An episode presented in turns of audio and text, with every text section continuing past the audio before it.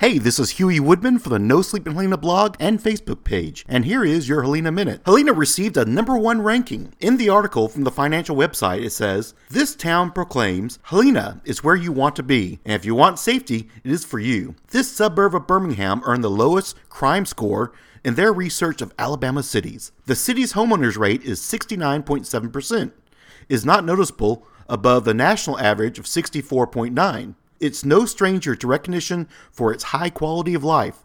Business Week and Money magazine recognized it as an excellent place to live. Out of the top five safest cities, Helena has the lowest amount of property crimes per 100K. Way to go! Also, this week, the qualifications for running for office in Helena closed. Here are the current results. Mayor Hall is running unopposed. Lee Hosley is running unopposed. Mike Jones running unopposed. Alice LaBelle is running against Chris Nelson. Tangi Edwards is running against Laura Joseph. And Huey Woodman is running unopposed. Okay, that's it. Everybody have a wonderful week.